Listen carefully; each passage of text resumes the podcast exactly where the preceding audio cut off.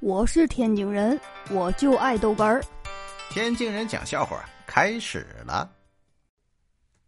这不，昨天接了个电话嘛，说我那个青梅竹马的一个小女孩要结婚了。哎呀，从小就暗恋她呀，现在结婚了，新郎不是我呀。我是连夜开车就回来了。我们那结婚呢是早晨，他们车队在前面走啊，我就在后面跟着。我这跟着跟着呢，哎。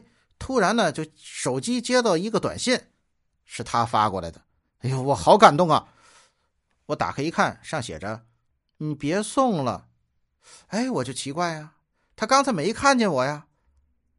我这眼泪唰就下来了，我赶紧回复：“哎，你是怎么知道我在后面的？”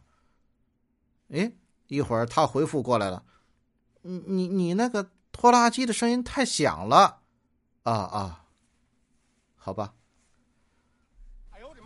我是天津人，我就爱豆哏儿，欢迎继续收听。